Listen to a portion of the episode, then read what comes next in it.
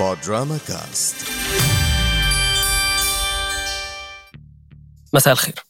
حلقة جديدة من حلقات ال revisit اللي أنا خصصتها لشهر رمضان كل سنة وأنتم طيبين. والفيلم اللي هنتكلم عليه النهاردة فيلم تاني من أفلام الثمانينات الحقيقة هو كمان فيلم بطولة أرنولد شوارزنيجر. وبطبيعة الحال لأن هو وسيلفستر ستالون هم دول كانوا من الناس اللي اشتهروا جدا في فترة الثمانينات والفترة اللي أنا كنت فيها وأنا صغير. كانت أفلامهم منتشرة جدا وهم كانوا يعتبروا البطلين يعني هم الأهلي والزمالك. بتوع السينما في الفترة دي.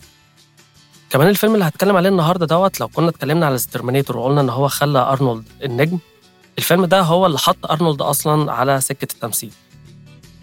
وهو فيلم كمان قريب جدا للجو الرمضاني بتاع ألف ليلة وليلة هو فيلم كونان the Barbarian إنتاج 1982 والفيلم دوت بينتمي ل genre كده انتشرت جدا في الثمانينات اسمها the sword and the sorcerer والأغلب النوعية دي من الأفلام كانت بتدور في فترة زمنية خارج التاريخ يعني وقت مش موجود حقيقي هي هو وقت متخيل أو متصور من ناحية المؤلف وبيبقى كله آه، سحر وشعوذة ووحوش تنانين والكلام اللي أنتوا عارفينه دوت وبيبقى فيها مزج بين أساطير موجودة في الحقيقة أو يعني أساطير تاريخية وخيال المؤلف على على حاجات كتيرة جدا كده ممزوجة في بعض وكانت بتطلع تركيبة إلى حد ما ظريفة ومسلية على الأقل بالنسبة لنا في الوقت ده. فيلم كونان the Barbarian للأسف خد وقت طويل جدا أو مش للأسف يعني يمكن ده جه في مصلحتنا في الآخر لكن هو خد وقت طويل جدا في التحضير ليه وفي إنتاجه من تقريبا أوائل السبعينات كده لحد سنة 82 لما الفيلم ات- اتنفذ بالفعل. وده كان راجع لحتة إن شخصية كونان دي كانت حقوق الملكية الفكرية بتاعتها متفرقة بين أكتر من جهة. فعلى بال ما قدروا إن هم يوصلوا لتسوية قانونية بين كل الناس اللي بتمتلك حقوق الملكية الفكرية ده خد وقت شوية. وكمان لما آه، لقوا حد يتحمس إن هو يمول فيلم زي ده. طبعا زي كل أفلام الفترة دي فترة الثمانينات أنا ما شفتهاش طبعا ساعتها شفتها لما كبرت شوية يعني مثلا ممكن في أوائل التسعينات كده واتفرجت عليها على آه، شرايط فيديو زي آه، زي ما أنتم عارفين يعني في اتش وأنا كنت بعمل حركة أو بطبيعة الحال يعني أنا ما كنتش بتعامل مع نادي فيديو واحد كنت بتعامل مع أكتر نادي فيديو. ففي نوادي فيديو كانت مخصصة للأفلام اللي لسه نازلة الأفلام الجديدة. نوادي فيديو مثلا مخصصة لفترة السبعينات. في نوادي فيديو مخصصة للأفلام بقى اللي هي إيه زي The Terminator فيلم Predator فيلم كونان مثلا اللي هي الأفلام اللي ما كانتش قديمة قوي بس بالنسبة لفترة الفيديو كانت قديمة. يعني هو الفيلم دوت إنتاج حاجة و80 وإحنا كنا في التسعينات ففيلم بالميت خالص إن أجدد نسخة ليها تكون من ست سنين. فكان في نوادي فيديو بقى هي اللي بتتعمل في في الأفلام دي. بنحاول بقى نجيب نسخة ما تكونش بايظة قوي لأن شرايط الفيديو دي كانت بتحتاج عناية. آه وطبعا مع كتر التأجير والكلام دوت الفيلم كان بيبقى متهالك جدا فكان بناخد فترة طويلة قوي لحد ما نلاقي فيلم نقدر نتفرج عليه أو صالح للمشاهدة يعني. كانت معظمها بتبقى أفلام منغمشة ممكن وأنت بتتفرج على الفيلم كده في النص تلاقي الشاشة اسودت الشاشة باظت. دي كانت حاجة شائعة بالذات في الأفلام اللي هي القديمة شوية. وأنا زي ما قلت لكم أنا كنت بتعامل مع حوالي أربع أو خمس نوادي فيديو في نفس الوقت. آه يعني آه دي كده حاجة footnote ده غير بقى طبعا إن فيلم كونان دوت كان بيحاك حواليه أساطير كتير جدا. زي معظم الأفلام في ساعتها. إحنا ما كانش في مصدر طبعا زي دلوقتي الإنترنت لمعلومات أكيدة. إحنا معلوماتنا كنا بناخدها من مجلة الشباب لو حد فاكرها. هي كانت مجلة كده بتصدر عن مؤسسة الأهرام. وهي دي تقريبا كانت مصدر المعلومات بتاعنا يعني. وغالبا كمان مجلة الشباب كان تقريبا ثلاث أرباع المعلومات اللي فيها عبارة عن إشاعات. أفتكر مثلا أحد الأساطير اللي كانت متداولة جدا إن السيف بتاع كونان أو السيف اللي أرنولد بيلعب بيه في الفيلم دوت ده كان وزنه 15 كيلو. وبقى كانت دي معلومة والناس كلها بتتداولها يعني و...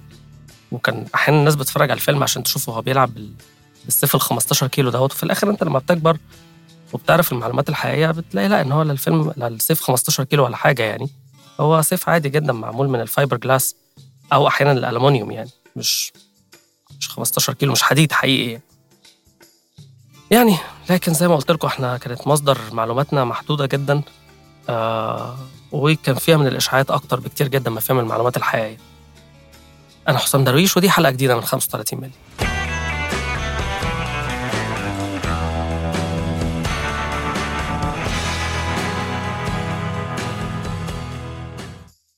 طيب فيلم كونان the Barbarian زي ما قلت لكم هو إنتاج 1982 إخراج جون ميليوس بطولة أرنولد شفارزنيجر جيمس إيرل جونز ساندل بيرجمان جيري لوبيز وضيف الشرف النجم السويدي ماكس فون سايدو الفيلم بيحكي قصة كونان من ساعة لما كان طفل وبيتم مهاجمة القرية بتاعته من قبل طائفة من المحاربين وللأسف بيقتلوا والده ووالدته وبياخدوا كونان كأسير لمكان في وسط الصحراء اسمه ذا ويل أوف بين. بيتربط فيه كل الأطفال وفي الحقيقة المشهد ده من أحسن مشاهد الفيلم وفي البداية خالص يعني وبيتحط فيه كل الأطفال وهو كمان مشهد بيقدر يعرفنا على شخصية كونان والمعدن الأصلي بتاعها. المشهد بيبين لنا كونان وهو طفل محطوط في ساقية وعمال بيلفها هو وكل الأطفال اللي تم أسرهم من أكتر من قرية. ومع الوقت الأطفال دول عددهم بيقل بيقل بيقل بيقل. طبعا بيموتوا مع مع التعب يعني. وبيفضل في كل مرة أو في كل كات بيحصل في المونتاج عدد الأطفال دول بيقل لحد ما بيتفضل كونان لوحده وهو في شكله الكبير بقى اللي هو أرنولد شفارزنيجر. مشهد ظريف جدا ومشهد حلو بيقدر يبين لنا من غير كلام خالص إن كونان دوت شخص قوي جدا صابر ما بيتكلمش لحد ما بيتم تحريره أو مش تحريره في حد من التجار تجار العبيد العبيد يعني آسف بيعجب بيه وبيعجب ببنيته الجسمانية دي وبياخدوا يستخدموا كجلاديتور أو كمحارب من المحاربين اللي هم بيتم استخدامهم في الترفيه يعني. كونان بيروح بيبدأ يكون جلاديتور مشهور جدا بيهزم كل أعدائه أو بيهزم كل المتنافسين اللي معاه التاجر اللي هو صاحب كونان دوت أو المالك ليه بيعجب بشخصيته جدا لحد ما بيقرر في لحظة من اللحظات إن هو يحرره. ومن اللحظة دي بتبدأ رحلة كونان في البحث عن الطائفة أو الراجل اللي هو هاجم القرية بتاعته وقتل أبوه وأمه وبتبقى رحلة انتقام من كونان ناحية الكيان أو الراجل الساحر دوت اللي كان اسمه تلسا دوم. وزي ما كنت بقول لكم كده في المقدمة إن ده يمكن يكون أول فيلم لأرنولد فيلم بإنتاج كبير وده الفيلم اللي خلاه فعلا ممثل ويفكر في السينما. لكن أرنولد في الأول أو في الآخر هو راجل رياضي مش مش راجل ممثل. غير المشكلة اللي كنت بحكي لكم عليها في أول حلقة خالص من حلقات ال revisit إن هو كان وهو راجل مهاجر ما عندوش accent أمريكية بالعكس ال accent النمساوي بتاعته طاغية جدا على كلامه لحد دلوقتي. ف زمايله في ال location ماكس فون سايدو وجيمس إيرل جونز ساعدوه كتير جدا إن هو يتخطى الموضوع دوت وساعدوه كمان في مسألة التمثيل إن هم كانوا بيساعدوه يدوا له تريكات كده في التمثيل يقولوا له إزاي يقف قدام الكاميرا إزاي يمثل. غير كمان إن أرنولد من شغلته السابقة اللي هي ال bodybuilding كان عارف كويس جدا قيمة ال posing إزاي ياخد pose وإزاي يقف وإزاي يكون راجل استعراضي قبل ما يكون مجرد bulk من العضلات. يعني هو كان قادر يدرك الموضوع دوت من الأول خالص. فيلم كونان كمان متاخد من أصل أدبي أو من شخصية أدبية ألفها روبرت إي هاورد في تقريبا الثلاثينات أو الأربعينات. وهي كانت شخصية بتقدم كده في pulp fiction أو في الروايات الرخيصة يعني لحد لما وكان ليها جماهيرية و... وانتشرت بشكل كبير جدا لحد لما مارفل اشترت حقوقها في السبعينات وحولتها ل comic books وكمان نجحت جدا في الوقت دوت. وده زي ما بقول لكم أحد الأسباب اللي أخرت إنتاج فيلم فيلم Conan the Barbarian لأن هو كان في أكتر من جهة تملك حقوق الملكية الفكرية بتاعت الشخصية. والفيلم بتاعنا هو مزيج مزيج بين ال ال الروايات اللي كانت اللي هي بتاعت كونان الأصلية وحاجات من نفس العالم بتاع كونان دوت لكن من من روايات تانية كان بطلها واحد اسمه كارل من تأليف نفس الكاتب برضه. المخرج وكاتب السيناريو أوليفر ستون هو اللي اشتغل على السكريبت بتاع الفيلم دوت في البداية وكتب سكريبت آه كويس جدا يمكن مختلف شوية عن عن النسخة النهائية اللي شفناها في الفيلم. وأوليفر ستون كان في دماغه إن هو يعمل 12 فيلم لكونان على طريقة جيمس بوند كده فيلم ينزل كل سنتين وتكون سلسلة طويلة. لكن اللي حصل في الآخر إن المشروع دوت تعثر جدا والمخرج بتاع الفيلم ميليوس خد السكريبت بتاع بتاع أوليفر ستون واعاد كتابته. ما عادش كتابته بالكامل يعني لكن هو خد من الروح بتاعت أوليفر ستون وهو طور في الفيلم وكتبه بالشكل النهائي اللي إحنا شفناه ده. وكان في دماغه إن هو يعمل ثلاث أجزاء الجزء الأول بتاع كونان اللي هو Conan the Barbarian واللي كان السيم الأساسي بتاعه إن هو يتكلم عن القوة وكان في دماغه إن هو يعمل فيلمين كمان فيلم السيم بتاعه المسؤولية والفيلم الأخير بتاعه بيتكلم عن الولاء. لكن في الحقيقة المشروع ده تعثر وجالنا الجزء الثاني من كونان اللي هو Conan Destroyer من إخراج مخرج تاني مختلف وفيلم ثالث كده اتعمل اسمه Red Sonja لكن في الحقيقة في الوقت دوت كانت حقوق الملكيه الفكرية بتاعت شخصية كونان. الشركة ما بتملكهاش فاضطروا إن هم يغيروا في اسم شخصية كونان ده بالرغم من إن Red Sonja دي من نفس العالم بتاع كونان. يعني حتى أنا فاكر وأنا صغير كان اسم سونيا بيتكتب مش بال I بيتكتب بال J علشان يغيروا الاسم يعني وما يكونش في مشاكل في مسألة حقوق الملكية الفكرية. في الحقيقة كمان فيلم Red Sonja دوت ليه قصة كده سخيفة شوية إن ده كانت نهاية العلاقة بين أرنولد وبين المنتج دينو دي لورنتس اللي هو المنتج بتاع فيلم كونان هما كان بينهم صداقة طويلة جدا لكن دينو دي لورنتس عمل مع أرنولد حركة مش حلوة يعني. قال له إن أنت هتظهر في فيلم ريد سونيا ده كشخصية شخصية ثانوية يعني أو تطلع كضيف شرف. وفي الحقيقة إن هو خد مشاهد اللي اتصورت لأرنولد بأكتر من زاوية وبأكتر من يعني خد مشاهد كاملة وحطها في الفيلم فيبان في الآخر إن أرنولد أو الشخصية اللي هو بيجسدها يعني لا هو بطل في الفيلم مش مجرد آه يعني مش مجرد شخص طالع طالع كاميو يعني أو طالع إن هو طالع ضيف شرف. وبعد الموقف ده في الحقيقة هم علاقتهم اتأثرت جدا وتقريبا بطلوا يشتغلوا مع بعض. يمكن عمل معاه فيلم أخير اللي هو آه Raw Deal وكان فيلم سيء جدا.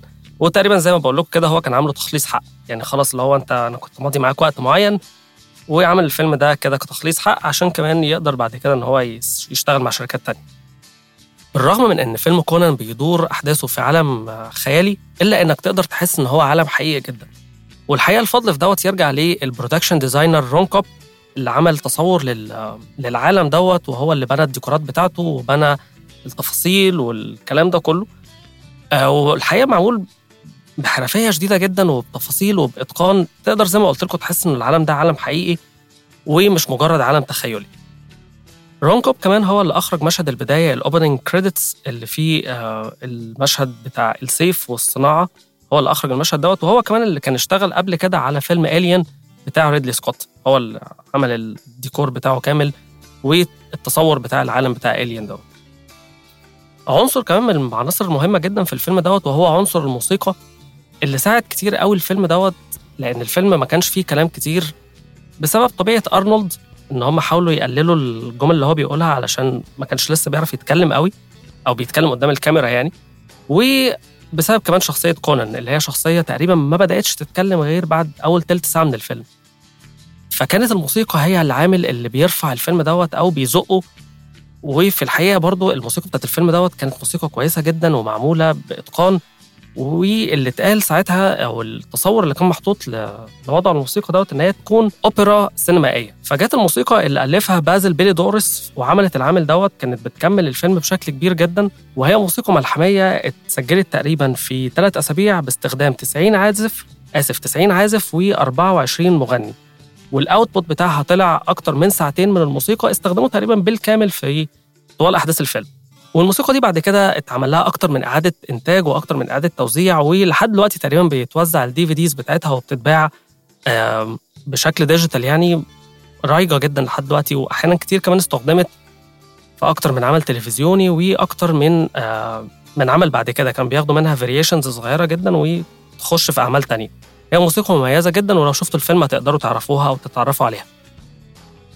من الحاجات كمان الغريبة جدا في الفيلم دوت إن معظم الأبطال اللي فيه هم مش أبطال حقيقيين في السينما. يعني أرنولد زي ما بقول لكم كان bodybuilder شخصية مثلا سابوتاي اللي هو صديقه دوت اللي اتعرف عليه في التلت الأولاني من الفيلم هو أصلا مش مش ممثل. يعني جيري لوبيز ده ده صديق مخرج ميليوس. وهو surfer أصلا راجل من الناس اللي هي بتتزحلق على على الأمواج دي.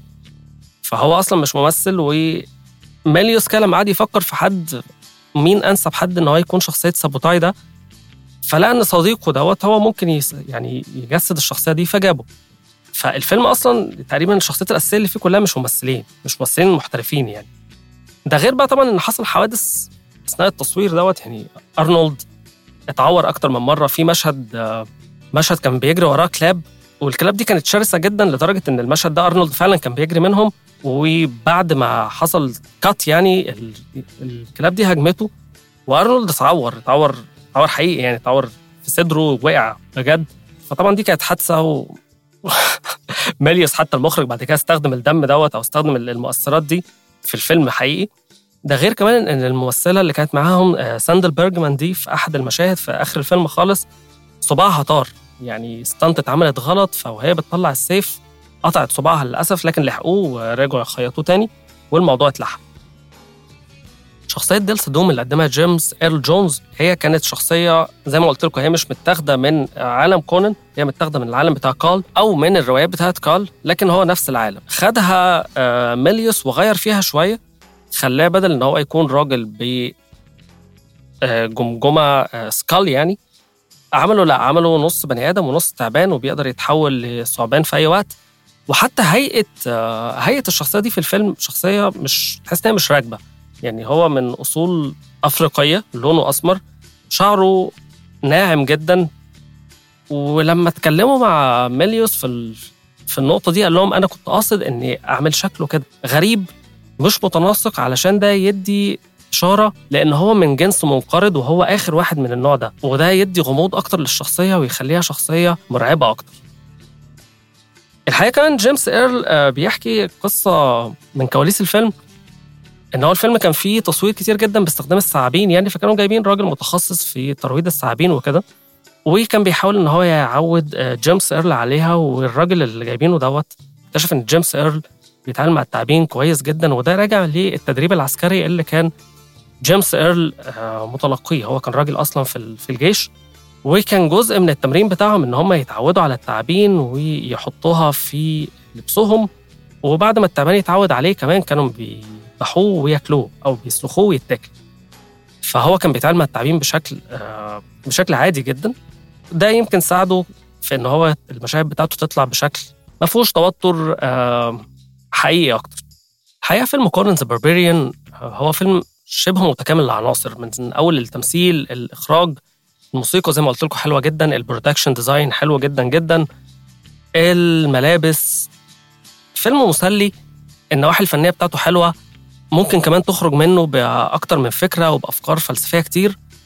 فيلم مرشح جدا إن إحنا نتفرج عليه ونعيد زيارته كده مرة تانية في الأيام دي.